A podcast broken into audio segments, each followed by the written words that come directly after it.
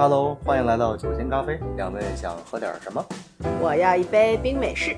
我要龟下森林拿铁。好嘞，没有问题。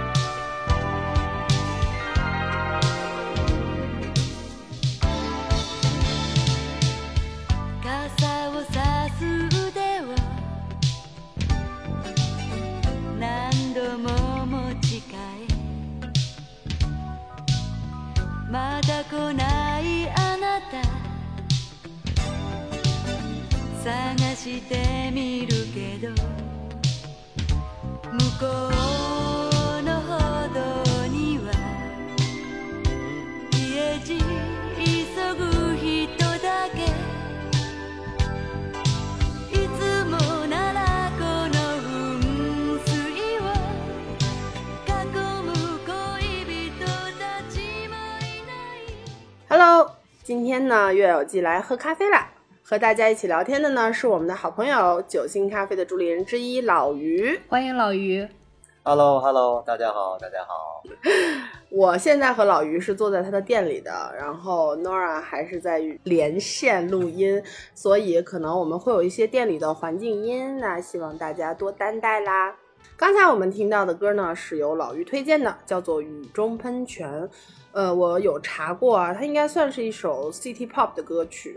呃，我在点开这个分享链接的时候，我就觉得这首歌曲很熟悉，然后我就在想，这种熟悉感呢，是因为我之前有听过呢，还是因为它自身这种扑面而来的日本电影的画面感，让我觉得嗯熟悉感倍增。对我听到这段音乐的前奏，一下子想到的是蒸汽波。后来查了一下，City Pop 是上世纪八九十年代时候日本出现的一种独特的曲风，而蒸汽波呢是现代去仿八九十年代的曲风，所以 City Pop 才是原汁原味的前辈。老于在听这段音乐的时候，会想到搭哪款咖啡呢？我自己来说，嗯，我可能会选择一些甜甜的那种牛奶咖啡，因为本身这首歌从名字上来判断，一个是下雨天，下雨天带给我带给我们的就是一个清新加舒适的感觉，对，然后再加上下雨天的那种凉爽感，所以我会更喜欢配一个柔和一点的甜的奶咖。嗯，我觉得也是蛮适合的。然后我在听的时候，我就很想喝一杯睡觉，对，喝一杯，喝一杯什么呢？这个我们就不说了。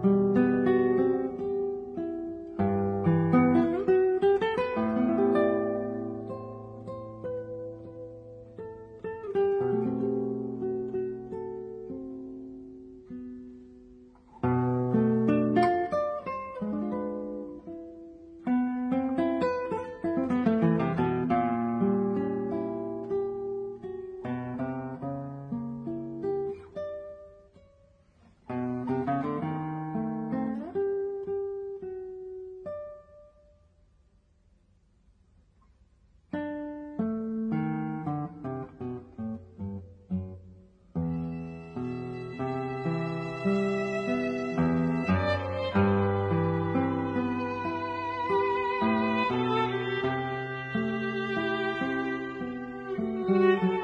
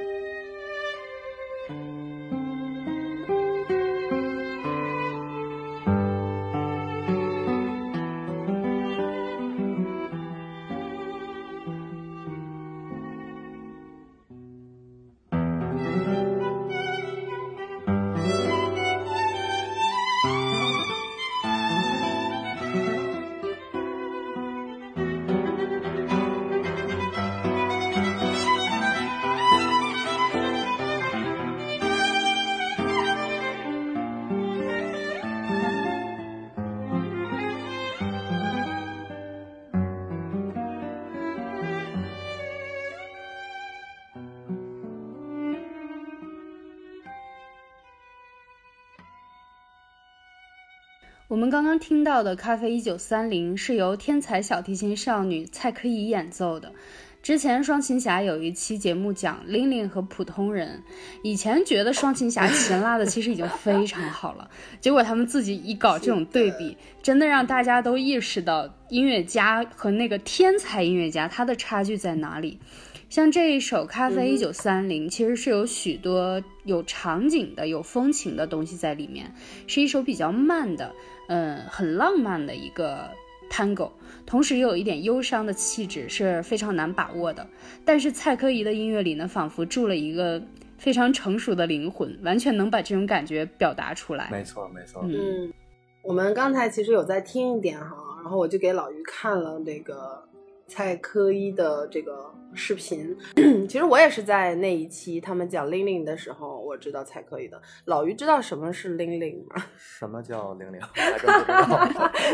玲玲就是双琴侠是一个非常有名的 YouTuber，嗯然后他们两个是非常厉害的、呃一个频道的 UP 主。然后呢，这个玲玲呢是他们创作的一个角色。角色我们就是啊把这个每天练四个四十个小时的琴，然后一天拿一个奖的这种所谓的别人家的孩子，统称叫做玲玲，嗯其实就是那种天才。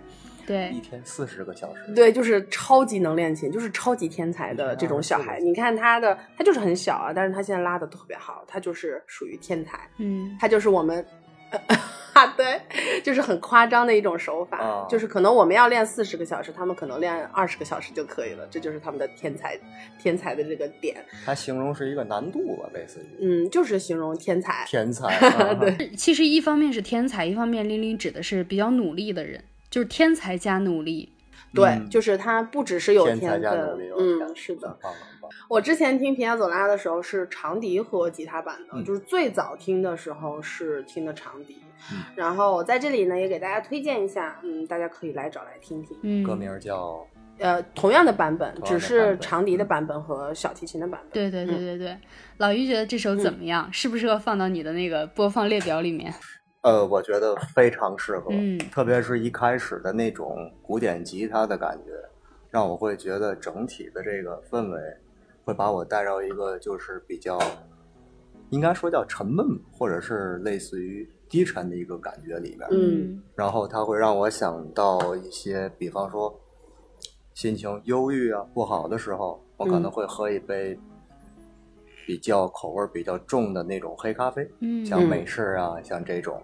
然后后面的小提琴一上来之后，嗯，啊，我就突然感觉那种释怀了一点。对释怀了一下，嗯有有一种就是。不行，我释怀了，我要大口喝酒，就就是就是那种样子，对，就是这种。这是不是有点过快了？那个过门也，那个前奏其实也就很短。对对对对，嗯，但是我知道老于其实是不喝酒的。嗯，对，不喝酒，嗯，不喝酒，喝的是一种心情。哎假装有酒吧。假装假装假装。我们之前也跟老于有的时候聊天，就是以我对老于目前的认识，他是一个非常擅长聆听的一个人，嗯，所以我觉得和这首歌曲的某一些气质还是非常切合的。对，安静沉稳吗。对啊、对对对，虽然吧，他平时是一个表情包的一个 maker，、啊，超级厉害，就是这种反差，对反差，反差萌，老于是绝对有的，绝对有的。嗯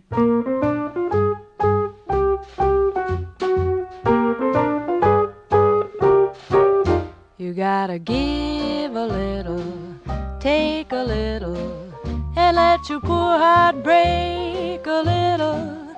That's the story of, that's the glory of love. You gotta laugh a little, cry a little, before the clouds roll by a little. That's the story of, that's the glory of love. As long as there's the two of us, we'll have the world and all its charms. And when the world is through with us, we'll have each other's arms. You gotta win a little, lose a little, and always sing the blues a little. That's the story of, that's the glory of love. 嗯，嗯，这首歌其实它就是非常爵士的这种风格的歌曲。嗯，我还蛮喜欢这种比较直白式的女士的这种唱腔。嗯，有的时候啊，虽然我们现在可能会比较倾向于那、呃、那种 那种爵士的女声，嗯嗯但是我其实反而听这样的声音会让我觉得，也许会更 chill 一点吧，就是会更放松一些、嗯这个声音。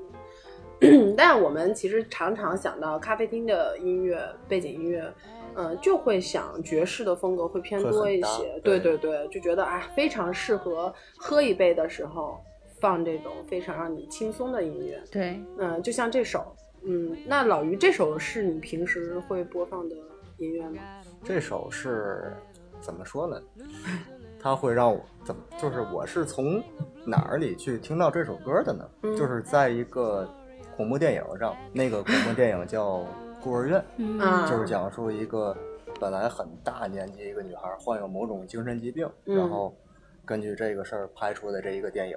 当时她就是我记得是在做了某种坏事之后，嘴里就哼着这首《That's the Glory of Love》，然后就一点儿一点儿。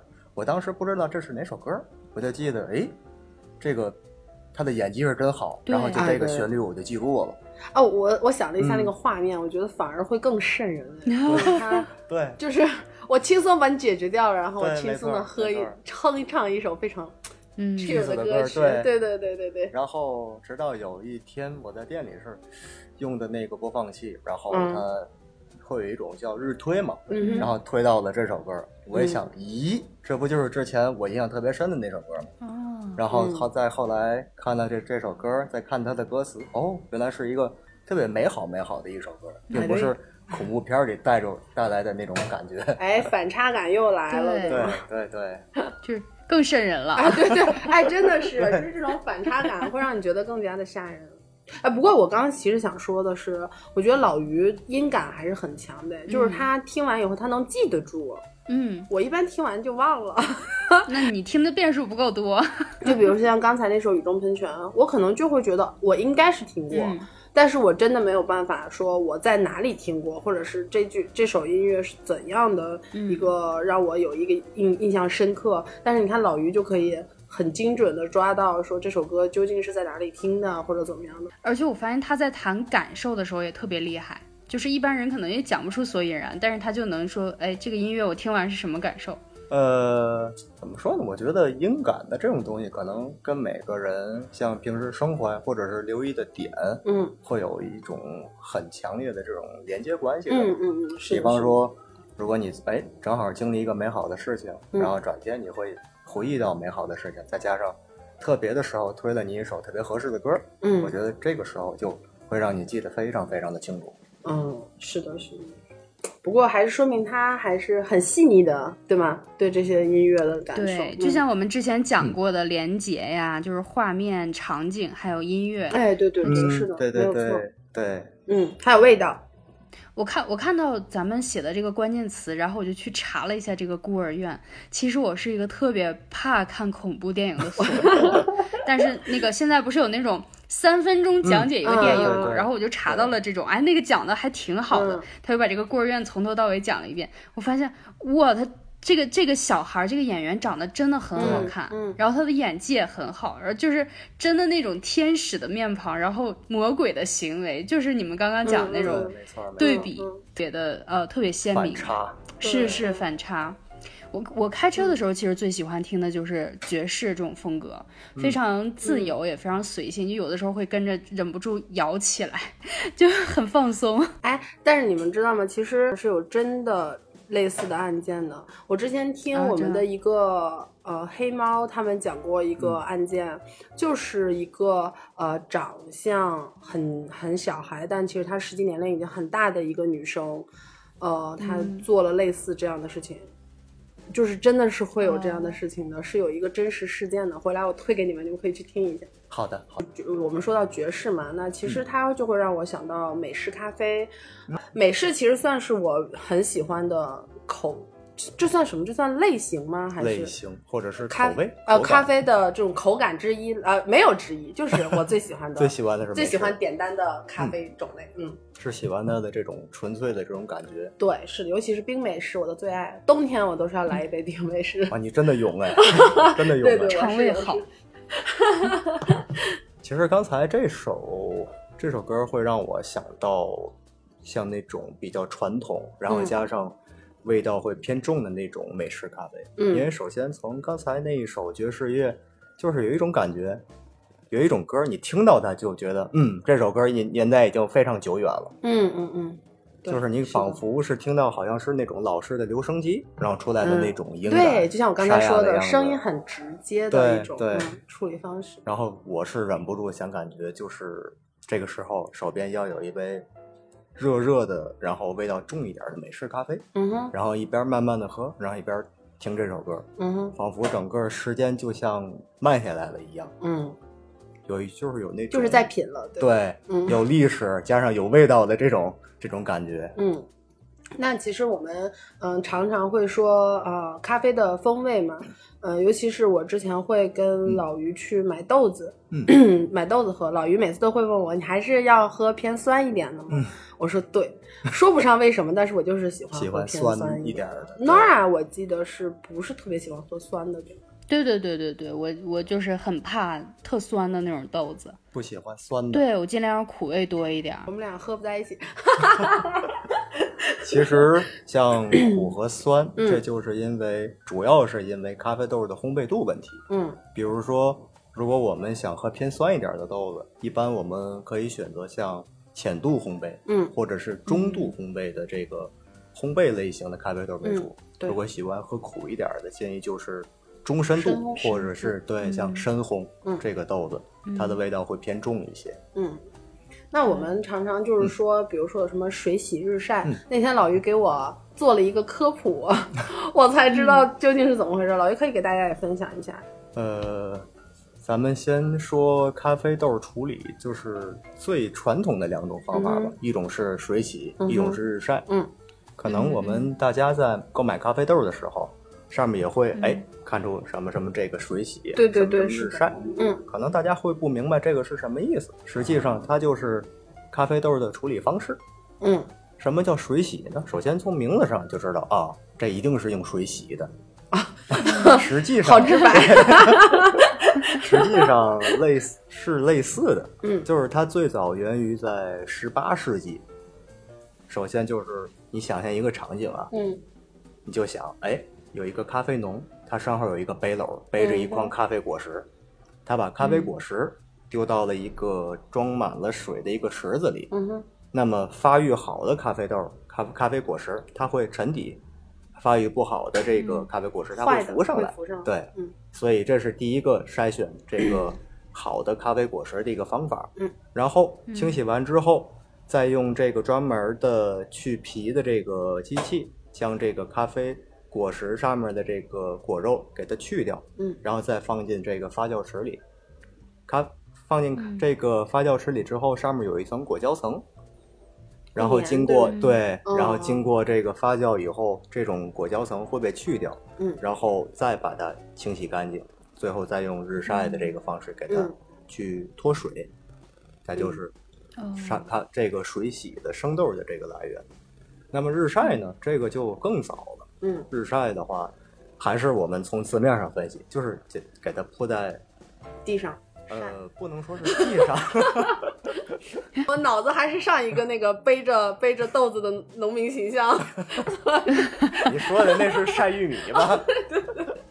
我脑子还是那个形象呢。他们实际上就是将咖摘下来的咖啡果实，嗯然后放到那种像有一种东西叫做高架的晒床，嗯相当于是、哦对，就是带架子的那种，嗯然后把这个咖啡果实啪一放上，然后一铺，自然用阳光的对把它晒成像葡萄干儿的那种样子。哎，我刚才想到了葡萄干，对，我想到了晾房，差不多，差不多。就是晾葡萄干儿那个。对，嗯它晒完之后，然后因为就像晒晒成了葡萄干儿这个样子，嗯相当于是它咖啡果实的这个果肉，嗯全部因为日晒的这个发酵，然后会融入到这个豆子里面，所以它的这个味道有点像，会像酒香，然后是水果香，一般甜感会比较多。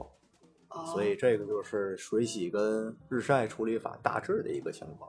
嗯其实除了这些，还有很多，比如说。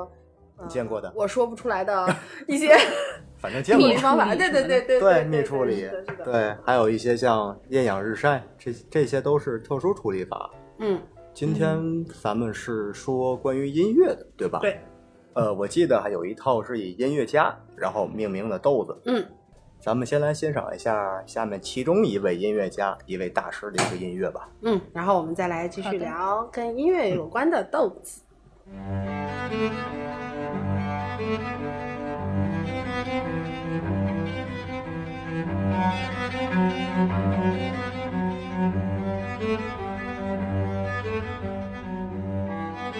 我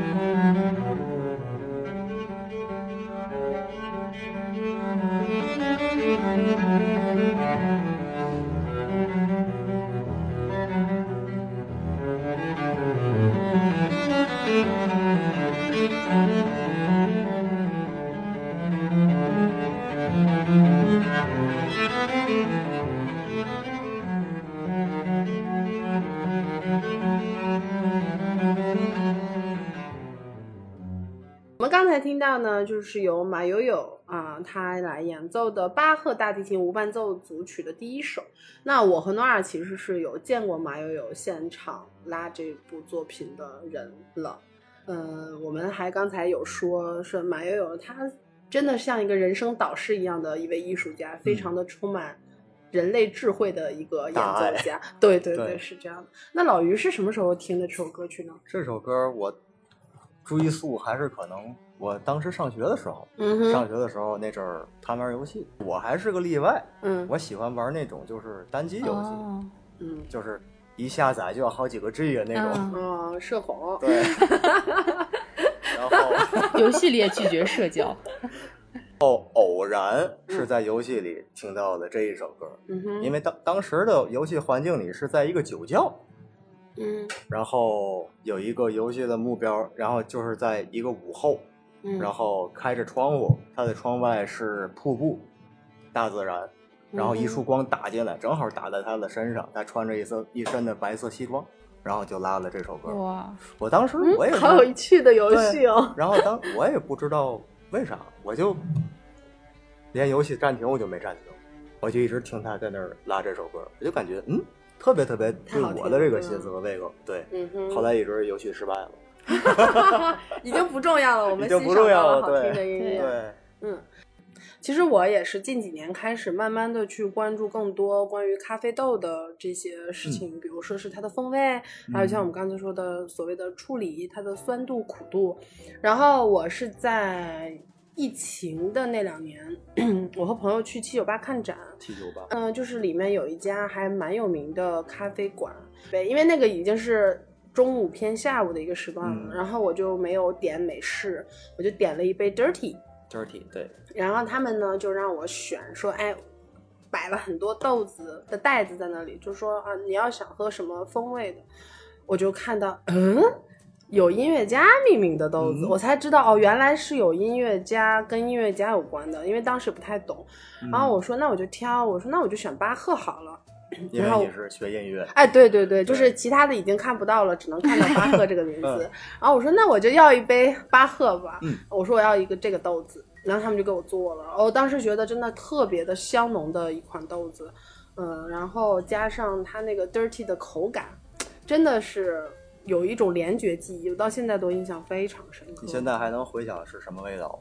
嗯，应该是很香的味道，香气特别重啊，香气很很重的一个味道，就是应该是偏酸的，偏酸，嗯，应该是偏酸的，我记得是。风味儿会特别多。对对对对对对，我也要去。音这个音乐家系列的豆子是不是都是花果香为主？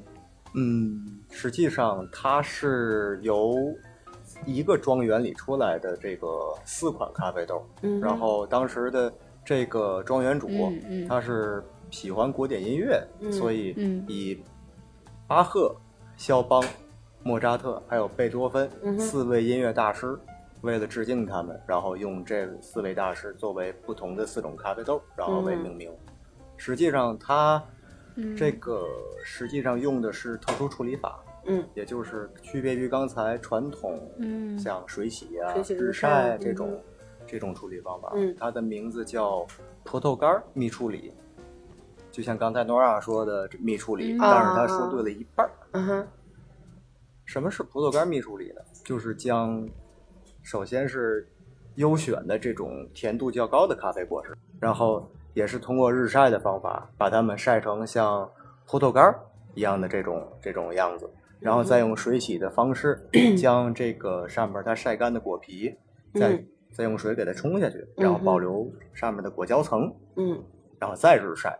它的这道工序会比还蛮较繁琐对，而且对于像时间啊，啊，包括这个其他后续的一些处理跟进嗯，会比较的严格。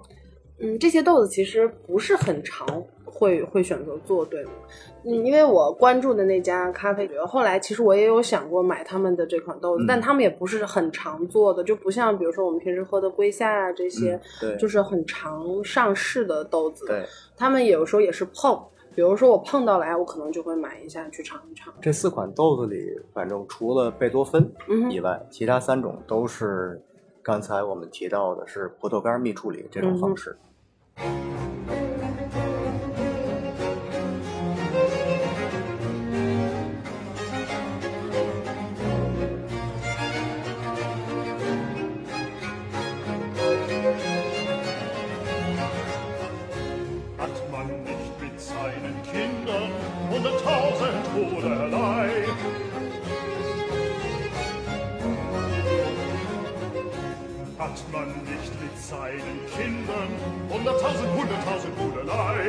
Hunderttausend Bruderlei, hunderttausend Bruderlei.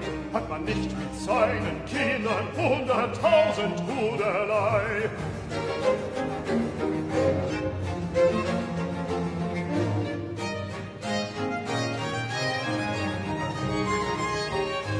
was ich immer alle Tage meiner Tochter Lieschen sage, geht ohne Fluch vorbei. Was ich immer alle Tage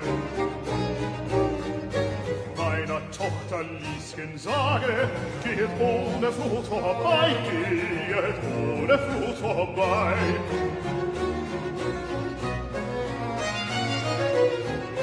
was ich immer alle Tage meiner Tochter Lieschen sage, geht ohne Frucht vorbei.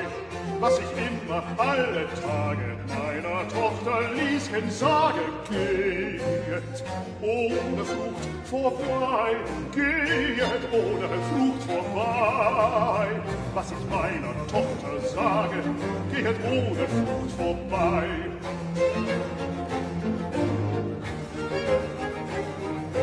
hat man nicht mit seinen Kindern hunderttausend Bruderlei.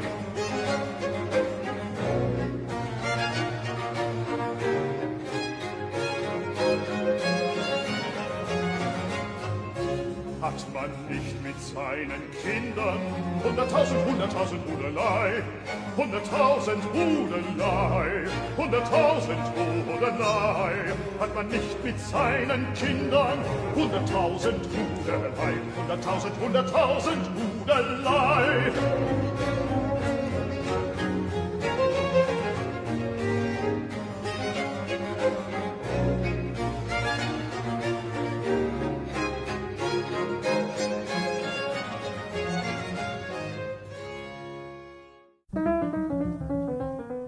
那我们刚才听到的呢，就是巴赫他创作的咖啡康塔塔。康塔塔，我听起来像甜品。真的很像。嗯咖啡康塔塔呢是巴赫创作于一七三二年的一部作品，在他那个屈指可数的几部世俗康塔塔中，这是最杰出的一部了，也是一部非常耐人寻味的康塔塔了。呃，其实康塔塔简单的解释呢，就是对某一件事情的吟唱。就是关于一个主题，我们去唱一下，就是大概是这个意思。它不是甜品，哦，对，它不是甜品，对对对。不是吃的，饿了是不是？嗯，这部康塔塔呢，它还有一个标题叫“什么使我快乐”，我觉得完全说出了我对咖啡的认知，就是咖啡让我快乐。咖啡让我快乐。对，呃，全曲呢一共有三个角色，一位呢是咖啡店的这个雇员，还有一对妇女。然后呢，它整部这个康塔塔呢，一共是大概三十分钟的这么一个故事，讲的呢是他的女儿非常的喜欢喝咖啡，然后父亲呢就劝他去戒咖啡。让他戒掉这个爱好，然后父女俩呢就用这种宣叙调啊和咏叹调来互相的呃驳对方的这个观点。互怼呗。对对对，互怼互怼，我觉得戒咖啡这个真的太残忍了。我也这么认为的。对，他的父亲为了阻止女儿喝咖啡，然后就恩威并用，他不让她出去，不让她买漂亮的衣服，但是他女儿觉得那无所谓，只要我可以喝咖啡，嗯，你你不让我干这些都可以。然后他就陶醉的唱，就说咖啡如此的甜美，它比一个吻更芬芳。总之就是太喜欢咖啡了。我觉得说的没有毛病。对，Nora 和阿满戒过咖啡吗？或者是有没有曾经要有，断我从来？不尝试戒断咖啡这件事情。那有吗？其实也没有戒断不戒断，就是看状态。比如说我前段时间那个肠胃炎比较严重，我就一个月没有喝咖啡。但是在这个之前，我是一天两两到三杯，然后一个月没喝，好像也也还好。但是好胃好了之后，立马又喝回来。我一般只有在今天完全没有什么任何事情的时候才会今天不去喝。不去喝，续命，哎，对对，主要是今天，比如说我要上班，我今天要有一天的课，嗯我是绝对会喝的。感觉还是还是有一点依赖啊，还是依赖？有一点依赖的，嗯嗯嗯，所以我才会说这首歌其实它唱出了我的心声。但是我最近发现有个问题，就是我的记性真的变得越来越不好。我常常会在早晨很早的起床，就是为了自己好好冲一杯咖啡，带到车上，边开车的时候边喝。但是我最近这一个月啊，我常常是冲完了这杯咖啡就放在那儿了。然后我上了车以后才发现，我的天呐，我竟然没有带！这种事情就是常发生。我常常会因为我没有带这杯咖啡而一路上心情都非常的不好。我来到老于的咖啡店，我知道老于的咖啡其实它属于可以算是社区，嗯对社区咖啡的这么一个概念嘛。那常常会什么时候会比较忙？因为我们扎根在社区里，所以一般我们的工作节奏要跟上社区居民的时间，然后跟他们相相符合、相匹配。比如说，我们一天最忙的时段是早晨，因为大家都需要早晨去上班、去工作。那么这个时候，一般就会把提前就会提前把咖啡订好。像我们这个店早晨八点营业，然后一般是从七点半开始，我们就会收到各种陆陆续续的这种咖啡的预订单，或者在他们等红灯的时候，或者是在坐地铁上的时候，然后他们就把咖啡点了。当他们到了这个工作单位办公桌上之后，OK，这个时候同时他们的咖啡也就到手里了，然后搭配他们的早餐一起来吃，这个样子。我们常常说早 C 晚 A，现在年轻人的续命的一个必需品。在一整天里，早晨是最忙，嗯因为大部分人还是早晨需要提神多一点。另外的忙碌时间段就是偏近中午和下午这段，嗯，就是他们中午需要再续一个命。对我吃完了午饭之后，OK，然后再来一杯。一天的下午到晚上，这个时候基本上就非常少了。嗯，我们是这样的一个工作节奏。老于有跟我说过，他很喜欢中午忙碌之后呢，自己在店里看看来往的车辆。我会让老于给我们拍一张照片啊，大家可以看看下午的时候老于的店里的那个状态，其实是很好的。因为看看他的我摆烂，因为他会在门口摆很多呃很舒适的椅子。嗯我觉得如果等我假期的时候，我会下午的时候来发呆的，也许是边剪节目边发呆。欢迎一起摆烂。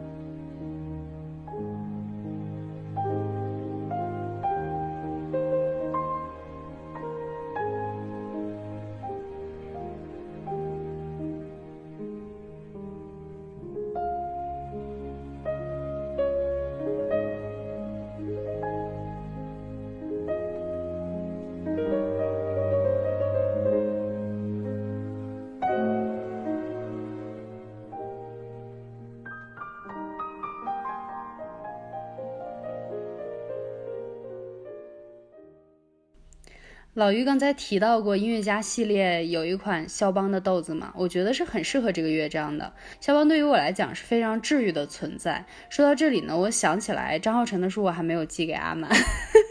他在书里呢有一段写到青少年时在柯蒂斯学习音乐史。发现，在音乐史中寥寥几笔就把肖邦给带过了，这对从小学钢琴的孩子来讲是非常不可思议的。然后他就去找非钢琴专业的人来争论，发现他们会觉得肖邦这个人不写交响乐，所以没什么可伟大的。但是要知道，钢琴的琴童从小就在弹肖邦嘛。呃，这段呢，我看起来也是非常诧异的。虽然他在后面的段落也写到，就是说肖邦是过于伤感的、脆弱的形象，就这种形象会被阳性崇拜的交响世界边缘化，但是并不影响他个人对肖邦的喜爱。我可能没有那么深刻和系统的学习过西方音乐史，但是更直观的对一位音乐家的喜爱呢，就是去听他的旋律是不是好听的，和声是不是精彩的。对我觉得肖邦的作品在这两点上都毋庸置疑。那刚刚这个乐章就有许多很暖的成分存在。我我昨天听到阿满跟我分享的时候，就莫名其妙很想哭，就像每一年 November Blue 的时候，就我每一年都会有这样的时候，很很低沉。我觉得安慰我的就只有肖邦的音乐。可惜到现在我还没有喝过这款豆子啊，希望有机会能尝一下。嗯，哦，这是说给我听的是吧？啊，对对对，是在点你。可以可以可以。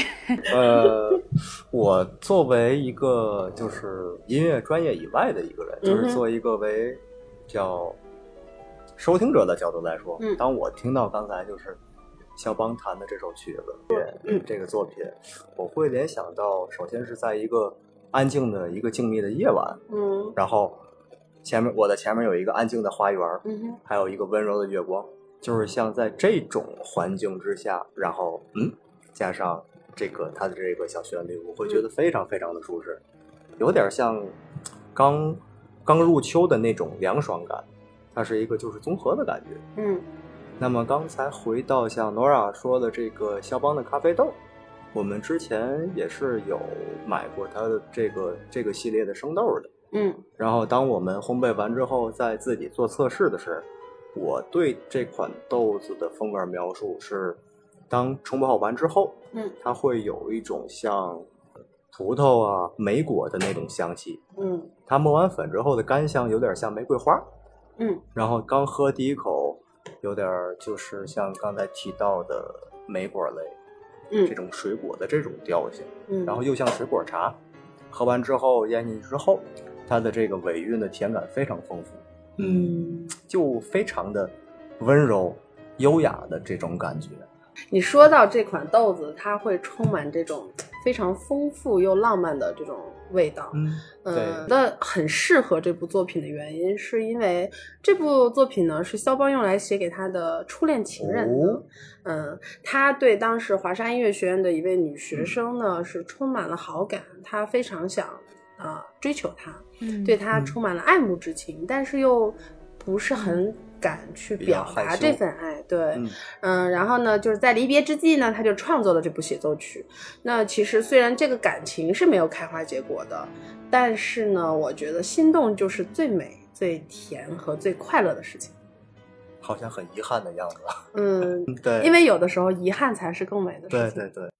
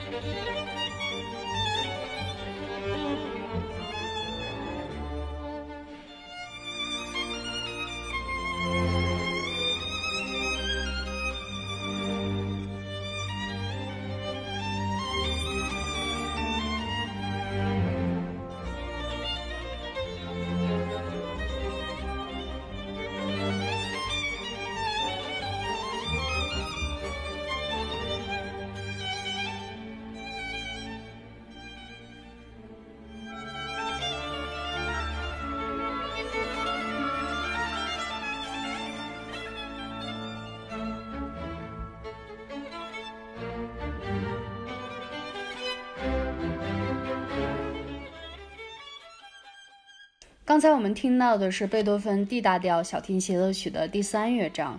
音乐家系列的豆子呢，花果香可能都比较多。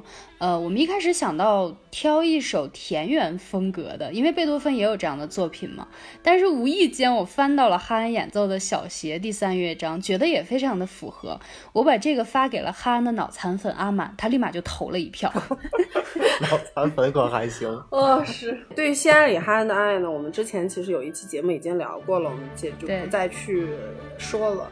嗯，但是我觉得说到贝多芬的话，嗯，无论是他所谓的他这个豆子的风味，还是说他自己的这个作品，我都觉得都非常符合贝多芬这个很独特的作曲家的，嗯，他的这个感受吧，给人的感觉。嗯，当我听到刚才这首演奏的曲子，嗯，首先就是完完全全的这个小提琴的声音。就是好像把我拉醒了一样那种感觉，嗯，一激灵，对，一激灵。然后从后面开始，嗯，我从开始到结束之后，我就觉得整体的这首歌会给我一个很轻快，然后很活泼这种感觉，是不是又和贝多芬有了一些反差感？对，没错。而且就像你刚才说的，一激灵，它就像咖啡因一样，就这一激灵啊，这个小提琴，它这个音色。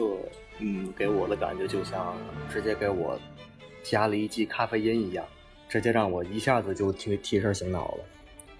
那么，刚才我们听完了贝多芬的这款音乐，我们现在再把话题拉回到咖啡豆这块儿的话，贝多芬属于音乐家系列里唯一一款水洗处理法的咖啡豆，它是非常非常的与众不同。就之前我们在烘焙这款咖啡豆之后，我们做的测试，我对这款咖啡豆的感觉就是口感非常的纯净，嗯，因为它是水洗的处理法嘛，口感非常的纯净，有点像喝水那种清澈的口感。另外上，另外的话就是像果汁一样，这种从头到尾的这种非常非常均衡的酸感酸度，就比较像果汁，而且这款豆子。你将磨，就是你当你磨粉之后，它的这个香气是非常非常的足。嗯，所以我觉得，无论是从音乐上，还是包括对于像咖啡豆上，贝多芬，嗯，永远是那么的与众不同。我是这种感觉，极特别，对，嗯，就像他的音乐一样。就刚刚听完老于说这个均衡度高啊，我就一下子感兴趣很多。因为我后来发现，我不是说不喜欢单纯的不喜欢咖啡的酸，而是它的酸如果格外的突出，但是其他的风味如果没有很均衡的话，就这款豆子就会让我觉得没什么意思。对，我不喜欢尖酸，我觉得如果均衡度高，就是也许是可以去尝试的。我们团呢最近正好要演一场贝多芬的作品，请到了青年指挥家钱俊平。排练过程中，他讲到几个关于贝多芬的点，我觉得特别有意思。他说，贝多芬认为自己是绝对正确的，所以很多时候我们演奏就要有那种大男子主义的纯阳之气。就是当别人不理解他的时候呢，他更多表达出来的是那种上帝视角的悲悯，就觉得这人好可怜，他都不知道什么是正确的。从这两个角度来理解这个人的时候呢，就会觉得，嗯。那确确实是很贝多芬，就是贝多芬就变成了一个有性格的名词，所以这部作品是作为贝多芬唯一的一部小提琴协奏曲，他的这个第三乐章表达出来的情绪是非常欢乐和高昂的，每次听都觉得。哦，快乐非常简单，就就是就是这样的。那贝多芬在这首回旋曲中呢，赋予的快乐也有一种特别高尚的气质，也是站在道道德制高点的，仿佛理想已经实现了。呃，这个感觉其实是在贝九就是《欢乐颂》里面也是有一丝痕迹的。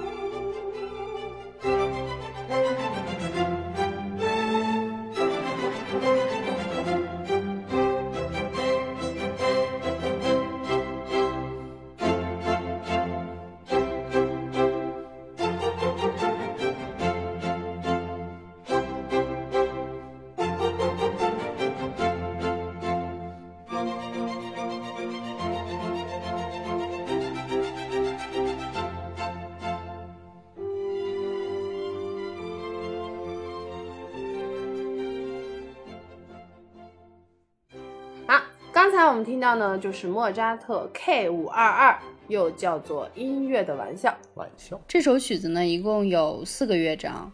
莫扎特故意把该长的乐章写得很短，而像小步舞曲这样的部分偏偏就写得很长，以此来讽刺这个乐团的不专业。多招恨呢！你说说，果然是我们啊喜欢的莫扎特同志。莫扎特在我们心目中，他就是一个粉色的、很可爱的这么一个作曲家。然后这也是我一直非常坚持的观点。那么这部作品呢，我们常常会称它为西戏曲。那么其实戏曲是莫扎特比较常见的一种题材了。那老于觉得这部作品和莫扎特的这个风味的豆子，我找的怎么样？是不是还蛮契合的？嗯，我觉得比较切合。老实说啊，嗯，我在听莫扎特的时候，之前也是从各种各种的视频里，嗯哼，然后被网友写出来，哦，这是莫莫扎特的曲子，嗯，会标，然后弹幕上就飘过去，咦，莫扎特小可爱 啊，对，然后就各种各种小可爱，这个弹幕就飘过去了，很调皮的小可爱。然后像刚才这首曲子，给我的我个人的感觉是，嗯，首先。哇，好华丽，好大气的样子。但是越往后听会发现，哎，这个曲风会非常非常的有趣，就真的再结合画里，就会想到，嗯，这些孩子们在这首音乐之下，自己去玩着自己喜欢的游戏，对，非常非常的明朗。但是听着听着，嗯，你想，哎，我自己也是个孩子吧？啊，对，你是你是。然后听着听着，紧接着就开始摇头晃腿的。就是想跟他的音乐去做一些身体的律动嘛，对，这就是莫扎特的魅力在。刚才阿满说的这款咖啡豆上，它首先从干香气，就是这把这款豆子磨成粉之后，嗯，会有很明显的那种桂花的那种香味儿，加上一点点的水果香，嗯，然后在冲泡之后，它是有像类似于甜橙还有葡萄干的这个水果的酸甜感。以及微微的这种发酵的气息，整体的口味还是我感觉偏酸，偏偏酸，然后加上，但是没有酸的那么过分。这个系列的豆子好适合我的口感。这这个是我唯一喝过的一款音乐家系列的豆子，唯一的一款，果然对，真的唯一的一款。二月份的时候，我去云南的那个和顺古镇度蜜月，当时那个地方真的是一步一咖啡。我一天喝了三顿手冲，然后真真的是挑战极限了。喝到有莫扎特这款豆的咖啡店已经是第三顿了，太阳眼看着就要下山了。我本来就想喝个奶咖之类的打打卡就算了，结果一看是音乐家系列的，还是忍不住尝了一下。我当时特别震惊，一杯要七十五块钱，就还挺贵的。哦，更想喝一喝了，对吗？更想尝试一下。就是我本来在想也犹豫的时候，然后伏虎说点。就它了，然后我喝到第一口的时候，对我喝到第一口是觉得特别酸，第一反应就是，哎，这味道是开玩笑呢吗？但是这不就是莫扎特吗？然后戏弄人完了，他在哈哈大笑，其实就有点玩笑的感觉，调皮的感觉。嗯，那这个庄园主其实还真的是很了解这些作曲家的风格的，我觉得，对吧？所以他才会起这名字。对，没错。虽然他是个营销鬼才，对吗，老于？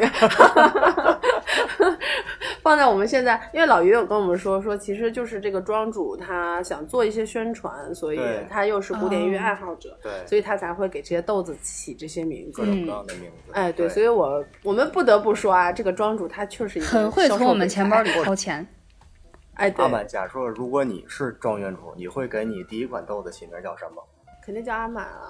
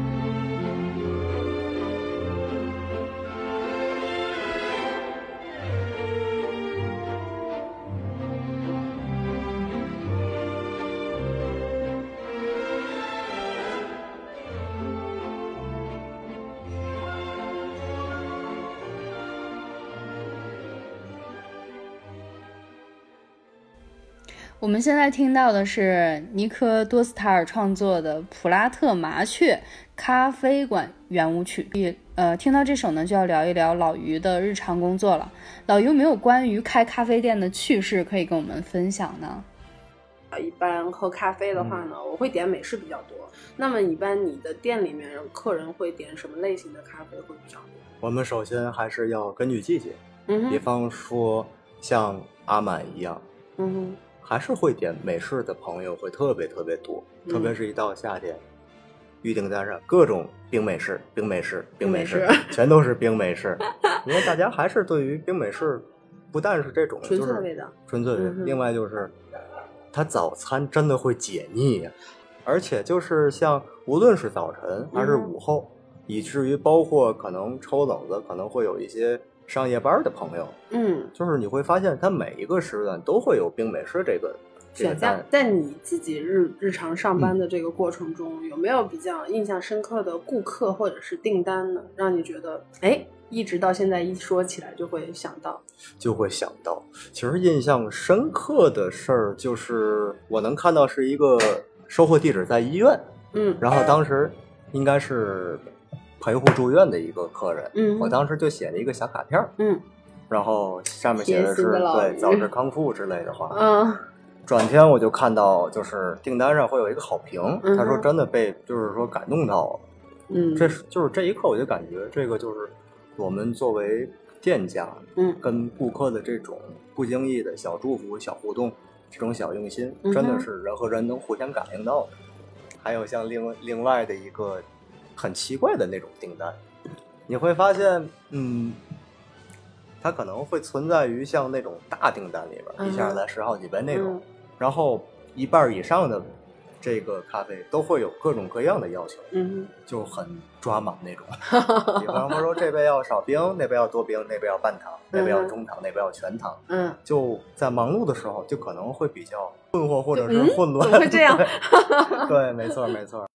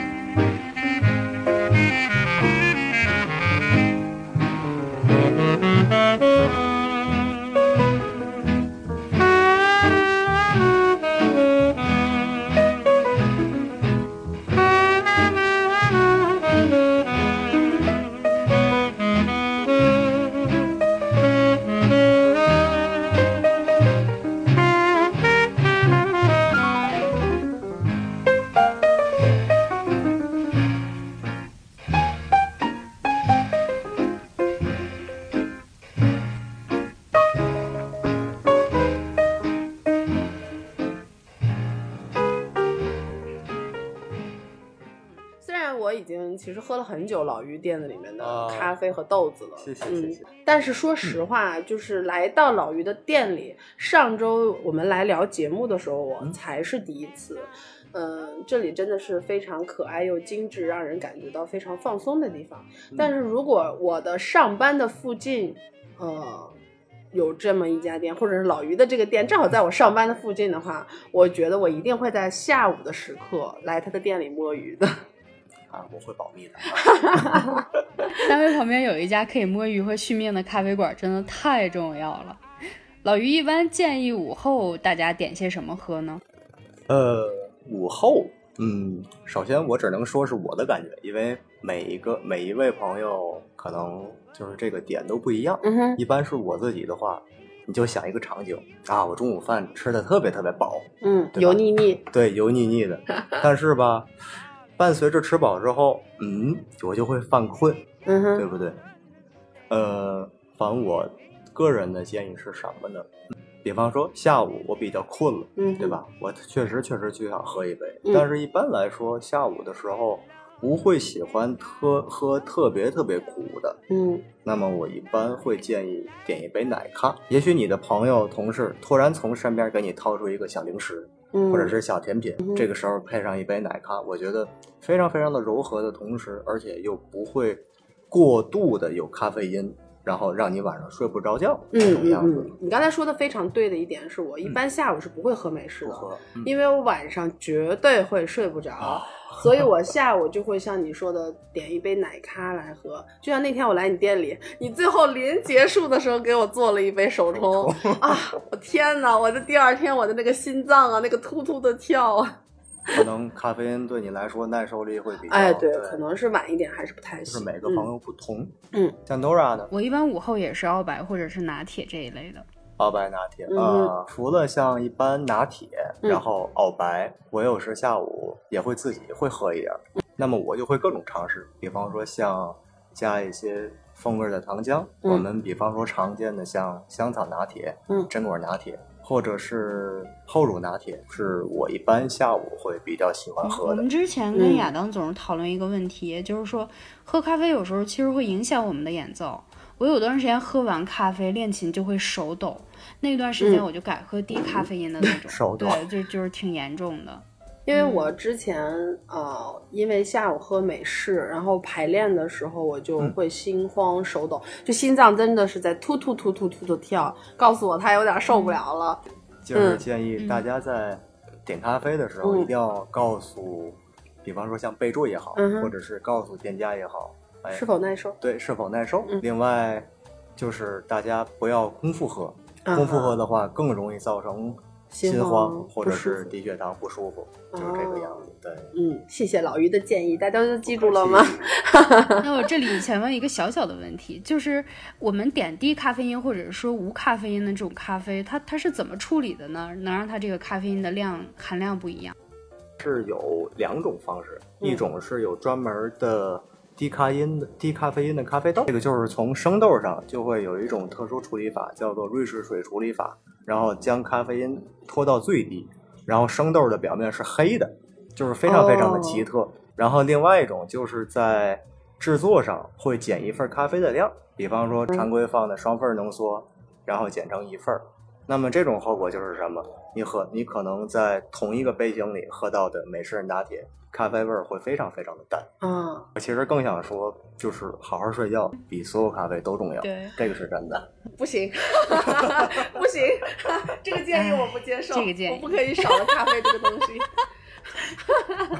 这个建议我觉得还可以。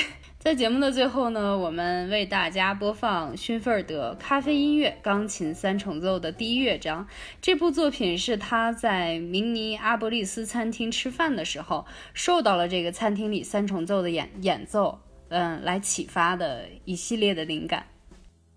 呃，我是很本身很喜欢这部作品的，嗯、然后我们还想跟大家说的是，我们在节目播出之后呢，我们和老于为听友朋友们准备了礼物，我们会在小宇宙的留言区还有微博一共抽取五位朋友，啊，每人送上五袋不同风味儿的挂挂耳咖啡，咖啡嗯，希望大家可以喜欢哦。希望大家喜欢。嗯，谢谢老于为乐友集的朋友们准备的礼物，还有跟我们聊天。那我们今天的节目就到这里啦，拜拜。